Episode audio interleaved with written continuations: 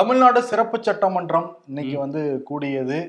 நகைச்சுவைக்கு பஞ்சம் கிடையாது. காரசாரமான விவாதத்துக்கு வந்து பஞ்சம் கிடையாது. பஞ்சு டேலாக்கு வந்து பஞ்சம் கிடையாது. வெளிநடப்புக்கு வந்து பஞ்சம் கிடையாது. நிறைய விஷயங்கள் நடந்திருக்கு. முழுமையா இன்னைக்கு வந்து ஷோல பாத்திரலாம் welcome to the imperfect show நான் உங்கள் நண்பன் சிபி சக்கரவர்த்தி. நான் உங்கள் வருண். ஓகே ஷோக்குள்ள போயிடலாம். Welcome to the imperfect show Tom and Jerry கார்ட்டூன்ல எப்படி டாமுக்கும் ஜெரிக்கும் எப்பயுமே பொருந்தாதோ. அதே மாதிரி தான் தமிழ்நாடு ஆளுநருக்கும் ஆளும் அரசுக்கும் எப்பயுமே வந்து ஒரு ஏழாம் பொருத்தம் தான். எப்பயும் சண்டை போட்டுட்டே தான் வந்திருக்காங்க. தமிழ்நாடு அரசு எடுக்கிற எந்த முடிவுக்குமே ஆளுநர் பெருசா ஒப்புதல் கொடுக்கறது இல்ல. எதிர்ப்பு தான் வந்து தெரிவிப்பாரு. அதற்கும் வந்து முதலமைச்சர் மு க ஸ்டாலின் ஆளும் கட்சி சார்ந்த ஆட்கள் எல்லாருமே வந்து எதிர்வினை வந்து ஆற்றிட்டு தான் இருந்தாங்க.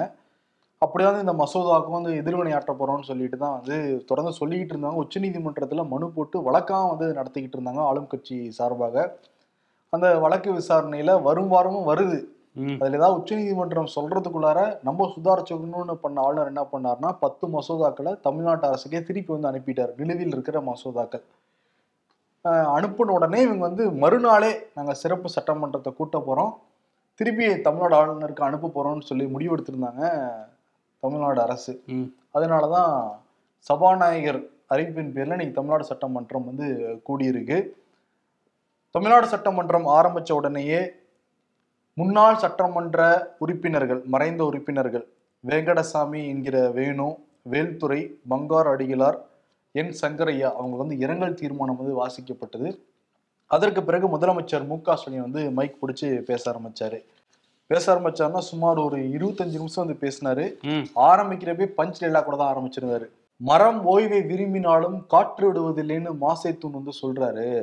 கடந்த ஒரு வார காலமாக காய்ச்சல் எனக்கு தொண்டை வலி. மருத்துவர்கள் ஓய்வுல தான் இருக்க சொன்னாங்க. இருந்தா கூட என்னோட மக்கள் தான் முக்கியம். அதான் சபைக்கு வந்திருக்கேன்னு சொல்லிட்டு முதலமைச்சர் மு க ஸ்டாலின் ஆரம்பத்திலேயே. ஒரு பஞ்ச் லைலாக சொல்லி தான் ஆரம்பிச்சாரு. ஆமா ஆனா அந்த பஞ்ச் டைலாக்ல ஒரு பகுதி மாசே தூங்கோடது. ஓகே. ஆளுநர் வந்து தனிப்பட்ட விருப்பு விருப்பு அடிப்படையில் தான் செயல்பட்டுக்கிட்டு இருக்காரு. தமிழ்நாடு சட்டமன்றத்தை அனுப்பின மசோதாவை திருப்பி அனுப்புனது சட்டமன்றத்தை அவமதிக்கிற ஒரு செயல்.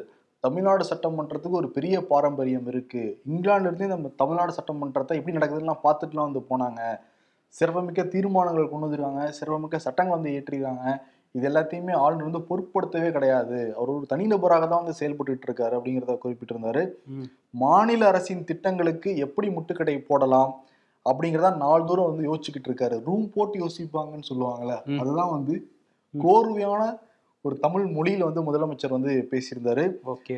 சமூக நீதி வந்து ஆளுநருக்கு ஒரு பெரிய பிரச்சனையா இருக்கு. உச்சநீதிமன்றம் கொட்டு வச்ச பிறகுதான் அவசர அவசரமாக மசோதாக்கள் வந்து திருப்பி அனுப்புறாரு. சில மசோதாக்களுக்கு ஒப்புதல் வழங்குற வேலையை வந்து பண்றாரு. நாடகம் வந்து நடத்திக்கிட்டு இருக்காரு. ஆளுநர்கள் மக்களாட்சி தத்துவத்துக்கு அடங்கி நடக்கணுங்கிறத அவங்க வந்து புரிஞ்சுக்கணும் அப்படின்னு சொல்லிட்டு அந்த தனி தீர்மானத்தை கொண்டு வந்தாரு. அந்த பத்து மசோதாக்களை வந்து ஒருமனதாக வந்து நிறைவேறியது. அதே மாதிரி அதற்கு பிறகு எடப்பாடி பழனிசாமி வந்து பேச ஆரம்பிச்சா நிறைய பேர்லாம் பேசுனாங்க. வேல்முருகன்லாம் உணர்ச்சி பொங்க ஆளுநருக்கு எதிராக வந்து பேசிக்கிட்டு இருந்தாரு. அதற்கு பிறகு எடப்பாடி பேசுறப்ப தான் பயங்கர காரசாரமான விவாதங்கள்லாம் வந்து நடைபெற்றது. அவர் ஆரம்பிக்கிறப்பவே முதலமைச்சர் மு க ஸ்டாலின் பயன்படுத்தி அந்த வித்ஹோல்டுங்கிற வார்த்தையை பயன்படுத்தி தான் ஆரம்பிச்சிருந்தாரு. உடனே அப்பா வந்து விளக்கம் கொடுத்தாரு. உடனே எடப்பாடி கோபம் ஆயிட்டாரு. என்னங்க நாங்க எப்ப பேச ஆரம்பிச்சாலும் நீங்களும் தொடர்ந்து பேசிக்கிட்டு இருக்கீங்க நாங்க பேசுறதெல்லாம் செய்தியில் அடிபடவே மாட்டேங்குது தொலைக்காட்சியில் வரவே மாட்டேங்குது நீங்க பேசுறதுதான் வருது அப்படின்னு தன்னோட ஆதங்கத்தை கோபம் கலந்தான் பதிய வச்சாரு. அதுக்கு அப்பாவும் நீங்க பேசுறதும் தொலைக்காட்சியெல்லாம் வரும் அப்படின்னு சமாதானப்படுத்தினாரு. அதே மாதிரி எதை கேள்வி கேட்டாலும் நீங்களே எப்படி சொல்றீங்க. அமைச்சர்கள்லாம் அப்படிங்கிற மாதிரி சில வார்த்தைகளை பயன்படுத்தி இருந்தாரு அதெல்லாம் அவை குறிப்பிலிருந்து சபாநாயகர் வந்து நீக்கிட்டாரு. அதற்கு பிறகு அவர் ஒரு ரெண்டு நிமிஷம் பேசினாருன்னா உடனே யாராவது இருந்துச்சு பதில் சொல்ல ஆரம்பிச்சிடுறாங்க. அப்படியே தொடர்ந்து எடப்பாடினால பேசவே முடியல முதலமைச்சர் மு க ஸ்டாலின் மாதிரி.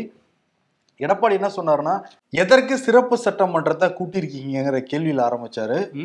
அதன் பிறகு நீங்க உச்சநீதிமன்றத்துல வழக்கு போட்டிருக்கீங்க. இந்த பத்து மசோதாவுக்கு மட்டும் வழக்கு போட்டிருக்கீங்களா? இல்ல ஒட்டு மொத்தமா ஆளுநர்கிட்ட இருக்கிற நிலுவையில் இருக்க எல்லா மசோதாவுக்கும் சேர்த்து வழக்கு போட்டீங்களா? கேள்வி வச்சார். அவை முன்னவர் இருந்துச்சு அதுக்குள்ள பதில் சொல்ல ஆரம்பிச்சிட்டாரு துரைமுருகன். முதல்ல இந்த பத்து மசோதாவை திருப்பி அனுப்பியிருக்காரு. இதை நம்ம தீர்மானம் பண்ணி அனுப்புவோம். அதற்கு பிறகு அடுத்தது பார்க்கலாம் அப்படிங்கிற மாதிரி வந்து சொல்லியிருந்தாரு. அதுல இந்த பத்து மசோதாக்களை ரெண்டு மசோதா அதிமுக காலத்துல நிறைவேற்றிய மசோதாங்கிறது இங்க நான் சொல்றேங்கிறத சொல்லிட்டு தான் உட்காந்தாரு துரைமுருகன். ஓகே. திரும்பி அதே கேள்வி கேட்டாரு எடப்பாடி பழனிசாமி தெளிவா சொல்லுங்க நீங்க இந்த பத்து மசோதாவுக்கு மட்டும் நீங்க வழக்கு போட்டீங்களா? எல்லா மசோதாவுக்கும் வழக்கு போட்டீங்களான்னு கேட்டாரு. சட்டத்துறை அமைச்சர் வந்து பதில் சொன்னாரு. அதுக்கு பிறகு முதலமைச்சர் மு க ஸ்டாலினே வந்து பதில் சொன்னாரு. இப்போ இந்த பத்து மசோதா அனுப்புவோம். இன்னும் எவ்வளவு பெண்டிங் இருக்கோ எல்லாத்தையுமே சட்டப்பூர்வமா நாங்க வந்து அணுகுவோம் அப்படிங்கறத வந்து குறிப்பிட்டிருந்தாரு.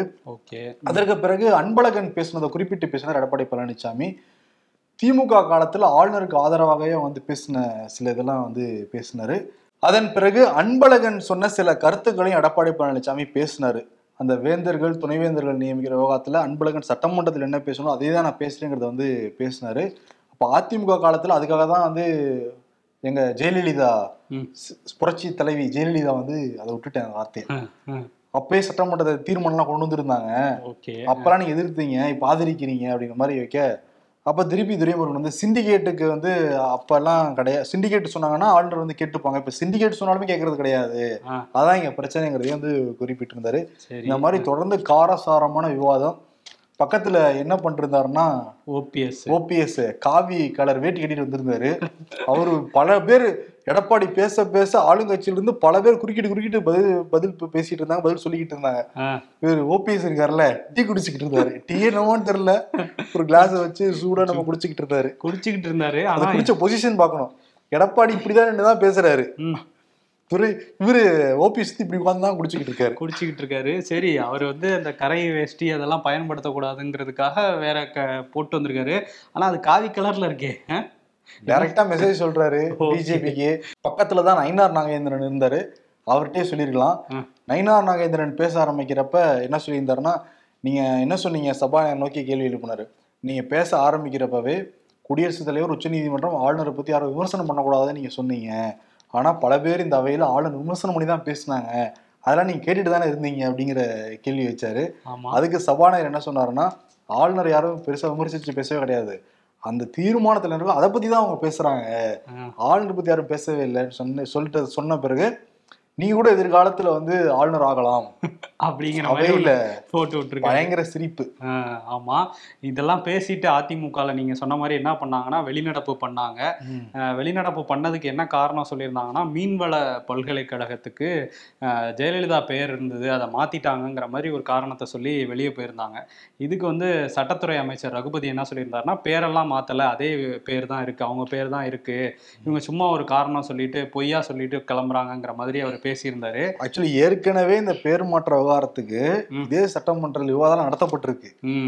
இன்னொன்னு அந்த பில் பாஸ் ஆச்சுனா தான் பேரே மாத்தப்படும். அந்த பில்லே பாஸ் ஆகலையே. பாஸ் ஆகல. ஆனா வந்து இன்னொரு விஷயம் என்னன்னா துரைமுருகன் எந்திரிச்சு என்ன சொன்னார்னா இவங்க வந்து பேர் மாத்தினதா சொல்லிட்டு உண்மைக்கு மாறா ஒரு விஷயத்த சொல்லிட்டு கிளம்பி போயிருக்காங்க. ஆனா இதுல உண்மை என்னன்னா ஆளுநரை எதிர்த்தா அது மோடியையும் பிஜேபியும் எதிர்க்கிற மாதிரி. அதனாலதான் இவங்க இதை காரணமா சொல்லிட்டு வெளியே கிளம்பி போயிருக்காங்க. கிராமத்துல அந்த பூனை வெளியே வந்துருச்சுன்னு சொல்லுவாங்க. அது மாதிரி இவங்களுக்குள்ள உள்ள அந்த விஷயம் வந்து வெளியே வந்துருச்சுங்கிற மாதிரி ஒன்ன போட்டு விட்டுருக்காரு. உள் நீரோட்டம் இன்னும் இருக்கு அதிமுகல. அந்த பிஜேபி சாயல் இருக்குங்கிறது தான் துரைமுருகன் வந்து குறிப்பிட்டிருந்தாரு. எது எப்படியோ அந்த பத்து மசோதாவும் இன்னைக்கு திரும்பவும் தமிழ்நாடு அரசு அவசரமாக நிறைவேற்றி திருப்பி இன்னைக்கு ஆளுநருக்கு வந்து அனுப்பிடுவாங்க திங்கக்கிழமை ஆளுநர் ஏதாவது ஒரு முடிவெடுத்து தான் ஆகணும். ஏன்னா வரும் வாரம்ல உச்சநீதிமன்றத்துல வேற அந்த வழக்கு வேற வருது. வருது. ஆமா. பிஜேபி ஆனா வெளிநடப்பு பண்ணிட்டாங்க. அதை தாண்டி மத்த எல்லா கட்சிகளும் இதுக்கு வந்து ஒரு மனதாக வந்து தீர்மானத்தை நிறைவேற்றியிருக்காங்க. மதுரக்காரண்டா அப்படிங்கிற மாதிரி முதலமைச்சர் மு க ஸ்டாலின் நான் டெல்டா காரண்டான்னு சொல்லிட்டு தொடையில் அடிச்சு மட்டும் தான் சொல்லலை. விவசாயிகளுக்கு ஒன்றுனா நானே வந்து முன்னாடி நிற்பேன் விவசாயிகளுக்கு எந்த பாதிப்பும் வரவிட மாட்டேன். எட்டு வழிச்சாலையை கொண்டு வர மாட்டேன் அப்படின்னு சொன்னாங்க. அதற்கு பிறகு வேற மாதிரி பேசுனாங்க அது வேற விஷயம். இப்போ இதே டெல்டா காரன் விவசாயிகளின் ஆதரவாளன் அப்படிலாம் பேசிக்கிட்டு இருந்தவங்க அந்த ஆட்சியில் என்ன நடந்திருக்குன்னா விவசாயிகள் மேலே குண்டர் சட்டம் பாஞ்சிருக்கு. அதில் ஆறு பேரை வந்து மேல போடப்பட்ட குண்டர் சட்டத்தை நீக்கியிருக்காங்க. சரி என்ன பிரச்சனைங்கிறத வந்து இதுல பார்க்கலாம். திருவண்ணாமலை மாவட்டத்துல சிப்காட் மூன்று வந்து அமைக்கிறதுக்காக அந்த விரிவாக்கம் பணி வந்து நடந்துகிட்டு இருக்கு. அதற்காக திருவண்ணாமலை மாவட்டத்தில் இருக்கிற மேம்லா குறும்பூர் காட்டுக்குடிசை நெடுங்கல் அத்தி மணிப்புரம் உள்ளிட்ட பல கிராமங்கள்ல விவசாய நிலங்கள் எவ்வளோனா மூணாயிரத்தி நூத்தி எழுவத்தி நாலு ஏக்கர்.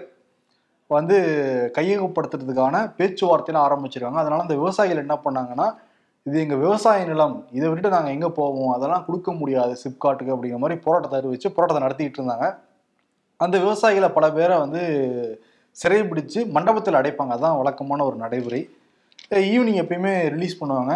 ரிலீஸ் பண்ணப்போ பல விவசாயிகள் அந்த மண்டபத்தை விட்டு வெளியே வர மறுத்தாங்க. எங்களுக்கு ஏதாவது உத்தரவாதம் கொடுங்க. எங்கள் நிலங்களை நீங்கள் வாங்க மாட்டீங்க அப்படின்னு கேட்டாங்க.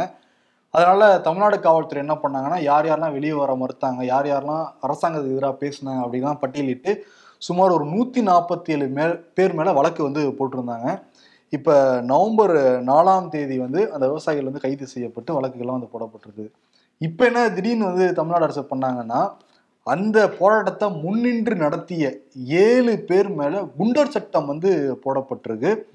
அருள் பச்சையப்பன் தேவன் சோழன் திருமால் மாசியாமணி பாக்கியராஜ். பல இடங்கள்லருந்தும் கடுமையான எதிர்ப்பு. எதிர்க்கட்சி தலைவர் எடப்பாடி பழனிசாமி அறிக்கையை விட்டுருந்தார். அவர் என்ன சொல்லியிருந்தாருன்னா எங்கள் ஆட்சியிலையும் பல எதிர்ப்புகள்லாம் வந்திருக்கு. பலாயிரம் போராட்டம்லாம் நடந்திருக்கு. விவசாயிகளை எதிர்த்து போராடிருக்காங்க அரசாங்கத்தை எதிர்த்து. ஆனால் எந்த விவசாயிகள் மீது நாங்கள் இப்படிப்பட்ட சட்டங்களாம் நாங்கள் போடவே கிடையாது. கண்டனம் தெரிவிச்சுக்கிறேன்னு அறிக்கை விட்டுருந்தாரு. நாம் தமிழர் கட்சி பூ உலகின் நண்பர்கள் அமைப்புலாம் எதிர்ப்புலாம் தெரிவிச்சிருந்தாங்க. ஸ்டாலின் என்ன பண்ணியிருக்காருன்னா இப்போ ஆறு பேர் மீது போடப்பட்ட அந்த குண்டர் சட்டத்தை வந்து ரத்து பண்ணியிருக்காரு ஆனா அருள் அப்படிங்கிறவர் மேல போடப்பட்ட அந்த குண்டர் சட்டம் மட்டும் ரத்து செய்யப்படவில்லை. இப்போ என்னன்னா அந்த ஒரு ப்ரெஸ் ரிலீஸ் ஆகும்ல அதுல சில வாக்கியங்களும் இப்போ வந்து சர்ச்சையாயிருக்கு.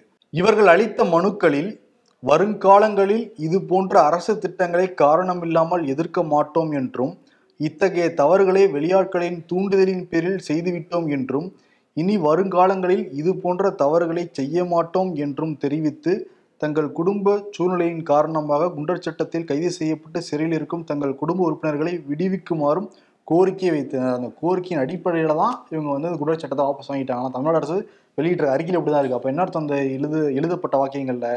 இனிமேட்டு நாங்கள் எதிர்க்க மாட்டோம். போராடுறது உரிமை. இன்னைக்கு சட்ட புத்தகத்தை தூக்கி தூக்கி தமிழ்நாடு சட்டமன்றத்துல காமிச்சிட்டு இருந்தார் துரைமுருகன். சட்ட புத்தகத்திலேயே போராடுறது உரிமை இந்திய ஜனநாயக நாட்டுல. ஆமா இருக்குது. இவங்க வந்து நில அபகரிப்பு இவங்க பண்ணியிருக்காங்க. அதை எதிர்த்து வந்து விவசாயிகள் போராடி இருக்காங்க காரணம் இல்லாம போராடினாங்கங்கிற மாதிரி ஒரு டோனை வந்து அந்த இதுல வந்து கொண்டு வந்திருக்காங்க ப்ரெஸ் ரிலீஸ்ல இதுக்குமே கடுமையான எதிர்ப்பு இருக்கு. இன்னொரு நபர் மேல போடப்பட்ட அந்த விவசாயி மேல போடப்பட்ட இதை வந்து நீக்கல. அதையுமே நீக்கணும் அப்படிங்கிற கோரிக்கைகளும் வந்து வந்துகிட்டு இருக்குது. ஆமா இது வந்து பல விவசாயிகளுக்கு விடுக்கப்பட்ட எச்சரிக்கை தான் பார்க்கப்படுது. இனிமேட்டு அரசாங்க திட்டங்களை எதிர்த்து நீங்கள் போராடினே உங்கள் மேலே குண்டர் சட்டம் பாயும். அப்படிங்கறத சொல்ல வராங்க. அப்படிங்கிற மிரட்டல் தான் இந்த ப்ரெஸ் ரிலீஸ் மூலமாக நமக்கு வந்து வெளிப்படுது. ஆனால் இதை வந்து திமுக சொன்னோன்னு நாங்கள் ஏற்றுக்கிட்டோங்கிற மாதிரி ஒரு பக்கம் கொண்டாடிட்டு இருக்காங்க. ஆனால் அந்த ப்ரெஸ் ரிலீஸில் இவ்வளவு ஒரு மிரட்டல் துணி இருக்குங்கிறதுங்கிறதையும் நம்ம பார்க்க முடியுது. அதிமுக காலகட்டத்தில் அந்த ஸ்டெர்லைட் போராட்டம் நடந்தது. அதில் வந்து தூத்துக்குடியில் பதிமூன்று பேரை வந்து சுட்டு படுகொலை பண்ணாங்க காவல்துறை. இதில் நடவடிக்கை எடுக்கணும்னு சொல்லிட்டு பல கோரிக்கைகள் இருந்தது. அருணா ஜெகதீஷன் தலைமையில் ஒரு ஆணையம் அமைச்சாங்க. அந்த ஆணையம் வந்து நடவடிக்கை எடுக்கலாம்னு சொல்லிட்டு அதிகாரிகள் பேர்லாம் குறிப்பிட்டு பரிந்துரைலாம் கொடுத்துருந்தாங்க. இது என்ன ஆச்சுங்கிறதே ரொம்ப நாள் தெரியாமல் இருந்தது. உயர்நீதிமன்றத்தில் இது தொடர்பாக என்னன்னா என்ன நடவடிக்கை எடுத்திருக்கீங்க சொல்லுங்கன்னு வந்து தமிழ்நாடு அரசை கேட்டிருந்தாங்க. இப்போ தமிழ்நாடு அரசு என்ன சொல்லியிருக்காங்கன்னா ஐஜி மாவட்ட ஆட்சியர் அந்த டைமில் யார் யார் அங்கே பொறுப்பில் இருந்தாங்களோ மாவட்ட ஆட்சியர் ஐஜி துணை வட்டாட்சியர் எஸ்பி இவங்க மேல உள்ளிட்ட ஒரு இருபத்தோரு அதிகாரிகள் மேல நடவடிக்கையை தொடங்கியிருக்கோம் அப்படிங்கிறத சொல்லியிருக்காங்க. இதுல சிபிஐ வேற ஒரு வழக்கு போட்டிருந்தாங்களே அது என்ன ஆச்சு இந்த இருபத்தோரு அதிகாரிகளும் என்னென்ன குற்றம் புரிஞ்சாங்கிறதெல்லாம் கோர்ட்ல வந்து சொல்லுங்கங்கிறதையும் உயர்நீதிமன்றம் சொல்லியிருக்கு. சீக்கிரம் நடவடிக்கை எடுப்பாங்க. ஏன்னா ரெண்டாயிரத்தி இருபத்தி ஆறுல தமிழ்நாடு சட்டமன்றம் வரும்ல தூத்துக்குடி மக்கள் கேட்பாங்க என்ன பண்ணீங்கன்ட்டு? அப்ப அந்த நேரம் பார்த்துட்டு தானே அரசியல் லாபமா பார்க்க முடியும். இப்பதான் ஆரம்பிச்சிருக்காங்களாம். அதான். ரெண்டு வருஷம் ஆச்சு ஆட்சிக்கு வந்து. இன்னைக்கு தமிழ்நாடு சட்டமன்றத்துல எம்எல்ஏக்கள் ஆஜராயிருந்தாங்க அமைச்சர்கள் ஆஜராயிருந்தாங்க. ஆனா ஒரே ஒரு அமைச்சர்னால மட்டும் போ வர முடியல. அந்த சிறப்பு சட்டமன்ற கூட்டத்தொடருக்கு ஏன் எங்க இருக்காரு அவரு? அவர் மருத்துவமனையில தான் இருக்காரு. அங்கிருந்து ரொம்ப பக்கம் தான் சில கிலோமீட்டர் தூரத்துல இங்க ஓமந்தூரார் பல்நோக்கு மருத்துவமனையில அட்மிட் ஆகி சிகிச்சை பெற்றுக்கிட்டு இருக்காரு. அவர் வந்து சட்டமன்றமா இது மாறுமோன்னு நினைச்சு அங்க இருக்காரா? ஏன்னா அது சட்டமன்றத்துக்காக தான் திமுக ஆட்சி காலத்துல கட்டினாங்க. ஓகே அவர் அங்க இருக்காரு இப்ப. புழல் சிறையில இருந்து இங்க வந்து இருக்காரு. ஆமா நிறைய பேர் மருத்துவமனையில் இருக்கறனால விடுதலை எல்லாம் ஆகல. சிறை கண்காணிப்புல மருத்துவமனையில இருந்து இருக்காரு. இருக்காரு செந்தில் பாலாஜி. இன்னைக்கும் சில டெஸ்ட்லாம் வந்து எடுத்திருக்காங்களாம் டெஸ்ட் எடுத்ததுக்கு பிறகு அடுத்த கட்ட நடவடிக்கை என்ன எடுக்க போறோங்கிறத சொல்ல போறாங்கன்னு சொல்லிட்டு அமைச்சர் மாஸ். சுகாதாரத்துறை அமைச்சர் வந்து சொல்லியிருக்காரு. இன்னொரு இலாக்கா இல்லாத அமைச்சருக்கு இலாக்கா உள்ள அமைச்சர் வந்து பதில் சொல்லியிருக்காரு. எப்படி இப்படி ஒரு ஆட்சி நடக்குது பத்தியா இல்லை தமிழ்நாட்டுல ஆனா செந்தில் பாலாஜி ரொம்ப மிரண்டு போய் தான் இருக்காராம். ஏன்னா வந்து இடி தரப்புல இருந்து இவருக்கு சிறையில நிறைய சலுகைகள்லாம் வந்து கொடுக்குறாங்க. அதனால ஜாமீன் ரத்து பண்றதை தாண்டி ஜாமீன் கொடுக்க கூடாதுங்கிறத தாண்டி இப்ப தீகார்ல மாத்தலாமாங்கிற மாதிரி ஒரு பேச்சு போய்கிட்டு இருக்கான் ஓ மணி சிசோடியா நீங்களாம் ஒண்ணா இருங்கங்கிற மாதிரி எல்லாரையும் கொண்டு போய் விட்டுருவாங்க போல. அதனால கொஞ்சம் பயத்துல தான் இருக்காராம். ஓகே. செந்தில் பாலாஜி. ஆ. ஆனா கூட இது வரைக்கும் இப்ப நாலு மாசம் ஆயிருக்கும்ல வரும் இது செந்தில் பாலாஜியோட சகோதரர் அசோக் எங்க இருக்காருன்னே தெரியல. அவங்க குடும்ப உறுப்பினர் பல பேர் வந்து அப்ஸ்காண்ட் ஆகி தான் இருக்காங்க. ஆனா இடி நினைச்சா என்னென்னாலும் பண்ணணும்லாம் சொல்றாங்க. ஒரு சிவிலியன்ஸை கண்டுபிடிக்க முடியலையா? இவங்க எப்படி வந்து பயங்கரவாதிகளை கண்டுபிடிப்பாங்க ஒரு கேள்வி மக்களுக்கு எழுமா இல்லையா? ஆமா கண்டிப்பா எழும். நீங்க அவங்க ஃபோன் யூஸ் பண்ண மாட்டாங்க எல்லாரையும் தொடர்பு கொள்ள மாட்டாங்களா? அப்ப இவங்க என்ன அர்த்தம்? ஓட விட்டு வேடிக்கை பார்த்துட்டு இருக்காங்கன்னு அர்த்தம்? ஆமா கையில சிபிஐ வேற இருக்கு. இன்னொரு பக்கம் ரா நிறைய இன்டெலிஜென்ஸ்லாம் வச்சிருக்காங்க. ம். நினைச்சா வந்து அஹ், இன்னொருத்தர் அசோக் குமாரை தூக்கி இருக்கலாம் இன்னொருத்தர் தான் கைலாசால போயிட்டாரு. எப்படி போனாருன்னே தெரியல. அதான். கோட்டை விட்டுட்டீங்க அவரு நித்யானந்தா அவர் எங்க இருக்காருன்னே தெரியல கைலாசாவே எங்க இருக்குன்னு வரைக்கும் தெரியல. ஆமா அவர் அசோக் குமாரும் தெரியல. அவர் ஆனா ஷோ பார்த்துட்டு இருப்பாருன்னு நினைக்கிறேன் நித்யானந்தா. இன்னொரு விஷயம் என்னன்னா நீங்க இந்த பயங்கரவாதிகளை பத்தி பேசும்போது ஜம்மு காஷ்மீர்ல வந்து பாதுகாப்பு படையினருக்கு சில தகவல் கிடைச்சிருக்கு. குல்காம் ரஜௌரி இந்த மாவட்டங்கள்ல பயங்கரவாதிகள் பதுங்கி இருக்காங்க அப்படின்னு கிடைச்சுதான். அதை வச்சு வந்து அங்க போய் துப்பாக்கி சூடு நடத்தி ஆறு பேரை வந்து சுட்டு கொண்டிருக்கோம் அப்படிங்கிறத பாதுகாப்பு படையினர் சொல்லியிருக்காங்க. இதுல ஐந்து பேர் வந்து லக்ஷரை தொய்பா அமைப்பை சேர்ந்தவர்கள்ங்கிறதையும் பாதுகாப்பு படை விளக்கம் கொடுத்திருக்காங்க. ஓகே. இன்னொரு பக்கம் ஜி ஜின்பிங். இங்க ஆசியோ பசிபிக் பொருளாதார ஒத்துழைப்பு மாநாடு இல்ல அதுக்கு? முன்னாடி இங்க மாப்பில ஒரு நியூஸ் இருக்கு. மாப்பி. சத்தீஸ்கர் அதுல வந்து வாக்குப்பதிவு நடந்தது இல்ல சத்தீஸ்கர்ல எழுபத்தி நாலு சதவீதம் அளவுக்கு வாக்குப்பதிவு பதிவாயிருக்கு. அஹ், மாப்பில எழுபத்தாறு சதவீதம் வாக்கு பதிவாயிருக்கு அப்படிங்கறது சொல்றாங்க. எழுபத்தாறு சதவீதம்ங்கிறது கொஞ்சம் அதிகமா இருக்கு. ஸோ ஆட்சி மாற்றம் வருமா மாப்பில சத்தீஸ்கர்லயும் எழுபத்தி நாலு இருக்கு. ஸோ அங்கேயும் காங்கிரஸ் ஆட்சி பறிபோகுமாங்கிற மாதிரி பேச்சு வந்திருக்கு இப்போ. எல்லாமே டிசம்பர் தேதி முதல் வாரத்துல நமக்கு வந்து முடிவுகள் வெளியாகும். சரி ஜி ஜின்பிங்க்கு வருவோம். அங்க போய் என்ன தெரியுமா பேசியிருக்காரு யூஎஸ் போயா யூஎஸ் போய்.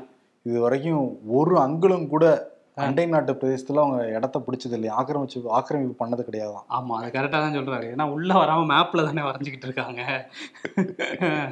ஆனா வந்து அருணாச்சல் பிரதேஷ்ல இருக்கதா ராகுல் காந்தி சொல்றாரு. உள்ள வந்துட்டாங்கன்ட்டு. உள்ள வந்துட்டாங்க சொல்றாரு. நம்ம ஜியை தான் சொல்றாரு. ஜி வந்து ஒரு அங்குலம் கூட இல்லைன்னு சொல்றாரு. வரவங்களோ இல்லைங்கிறாரு. அந்த ஜியை தான் சொல்றாரு. ஜியும் சொல்றாரு ஜியும் ஜி அப்ப ஜிங்பிங் கரெக்டா தான் சொல்றாங்களோன்னு யோசனை நமக்கு இருக்கலாம். அப்புறம் மேப் மட்டும் இங்க வரைகிறாங்க. ஓ அவர் எந்த அடிப்படையில சொல்லியிருப்பாருன்னா அவர் அருணாச்சலே நான் எங்க நாடு தானே சொல்லிட்டு இருக்காரு அதனால அவர் நாங்க அது எங்க நாடுன்னு சொல்லுவாங்க. அது இந்தியாவோடது இல்லைன்னு சொல்லுவாரு. அதே மாதிரி எந்த நாட்டை எந்த நாட்டுக்கூடயும் போர்லாம் தூண்டி விட்டதே கிடையாதுதான். ஓ. சீனா. Okay okay okay. அது அமெரிக்காவில் வச்சு சொல்லியிருக்காரு. கொஞ்சம் அவங்களுக்கு ஒரு மாதிரி தான் இருக்கும். நம்ம பல நாடுகளை தூண்டி விட்டுக்கிட்டு இருக்கோமேன்ட்டு. அதே மாதிரி அமெரிக்காவோட ஆதரவோட இஸ்ரேல் வந்து காசால படுகொலைகளை நிகழ்த்திக்கிட்டு இருந்தாங்கல்ல. அதை வந்து கிட்டத்தட்ட நெதன்யாகவே ஒத்துக்கிட்டாரு இப்போ. என்ன சொல்லியிருக்காரு அப்படின்னா அமெரிக்கன் நியூஸ் சேனல் சிபிஎஸ் அந்த சேனலுக்கு கொடுத்த பேட்டியில் வந்து இந்த மாதிரி பொதுமக்கள் நிறைய கொல்லப்படுறாங்களேங்கிற கேள்விக்கு நாங்கள் வந்து பொதுமக்களுக்கு நிறைய அறிவிப்பு கொடுத்தோம். அங்கேருந்து வெளியே போங்கன்ட்டு. ஆனால் ஹமாஸ் வந்து அவங்க உள்ளே இருக்கணும்னு நினச்சாங்க. அப்போ தான் அவங்களுக்கு பின்னாடி பதுங்கிக்கலாங்கிற மாதிரி ஒரு ஐடியாவில் ஹமாஸ் இதை பண்ணிட்டு இருக்காங்க. நாங்கள் முடிஞ்ச அளவுக்கு முயற்சி எடுத்தோம். பொதுமக்கள் தவிர்த்துக்கிட்டு நாங்கள் இந்த போரை நடத்தணும்னு. ஆனால் அந்த முயற்சியில் தோல்வி அடைஞ்சிட்டோம். நிறைய மக்கள் வந்து இறந்துட்டாங்க அப்படிங்கிறத ஒரு ஒப்புதல் வாக்குமூலம் மாதிரியே நெதன்யாகு வந்து சொல்லியிருக்காரு. இஸ்ரேல் பிரதமர். அவரே வந்து போர்க்குற்றம் புரிஞ்சிருக்கோங்கிறத ஒத்துக்கிறாரு. ஏன்னா பொதுமக்களை கொல்றதுங்கிறது போர்க்குற்றம். இதெல்லாம் பார்த்துட்டு உலக நாடுகள் நடவடிக்கை எடுப்பாங்களா? அமெரிக்கா என்ன சொல்லும்? அப்படிங்கிற மாதிரி தான் இருக்கு. ஏன்னா அந்த அளவுக்கு அழுத்தம் இருக்கு நதன்யாவுக்கு. ஏன்னா இங்கிலாந்துல பெரிய போராட்டம் வெடிச்சு மினிஸ்டரே மாத்துற அளவுக்கு அங்கெல்லாம் போச்சு. அங்கேயுமே வந்து ஆதரவு இஸ்ரேல் போருக்கு ஆதரவா இருந்தா கூட எதிர்ப்புலாம் தெரிவிக்கிறாங்க. நெதன்யாவு பண்ற செயல்பாடு கனடால இருந்து எதிர்ப்பு வந்திருக்கு. ம். அமெரிக்காவில இருந்து எதிர்ப்புகள் வந்துட்டு தான் இருக்கு. அதனால அவரே ஒத்துக்க வேண்டிய சூழல்லாம் இருக்கு. ஆனா கடுமையான தண்டனை கொடுக்கணும் இருக்கலாம்.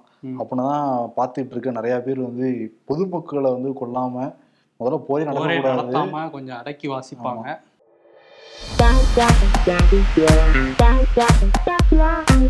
மாம் சொல்றாங்க நீ வாழ்க்கையில ரொம்ப கஷ்டப்படுவியான் ஜோசியர் சொன்னார்டா. மீ என்கிட்ட கேட்டிருந்தா நானே சொல்லியிருப்பேன். இதுக்கு எதுக்கு போய் ஜோசியம் எல்லாம் பார்த்துருக்கீங்க? வருடமே முடிய போகுது. இந்த வருடத்தில் நீங்கள் செய்த சாதனை ஏதாவது சொல்ல முடியுமா? சாதனை எல்லாம் சல்லி காசுக்கு இல்லை. வேதனை மட்டும் வேண்டிய அளவுக்கு கிலோ கணக்கில் இருக்கு.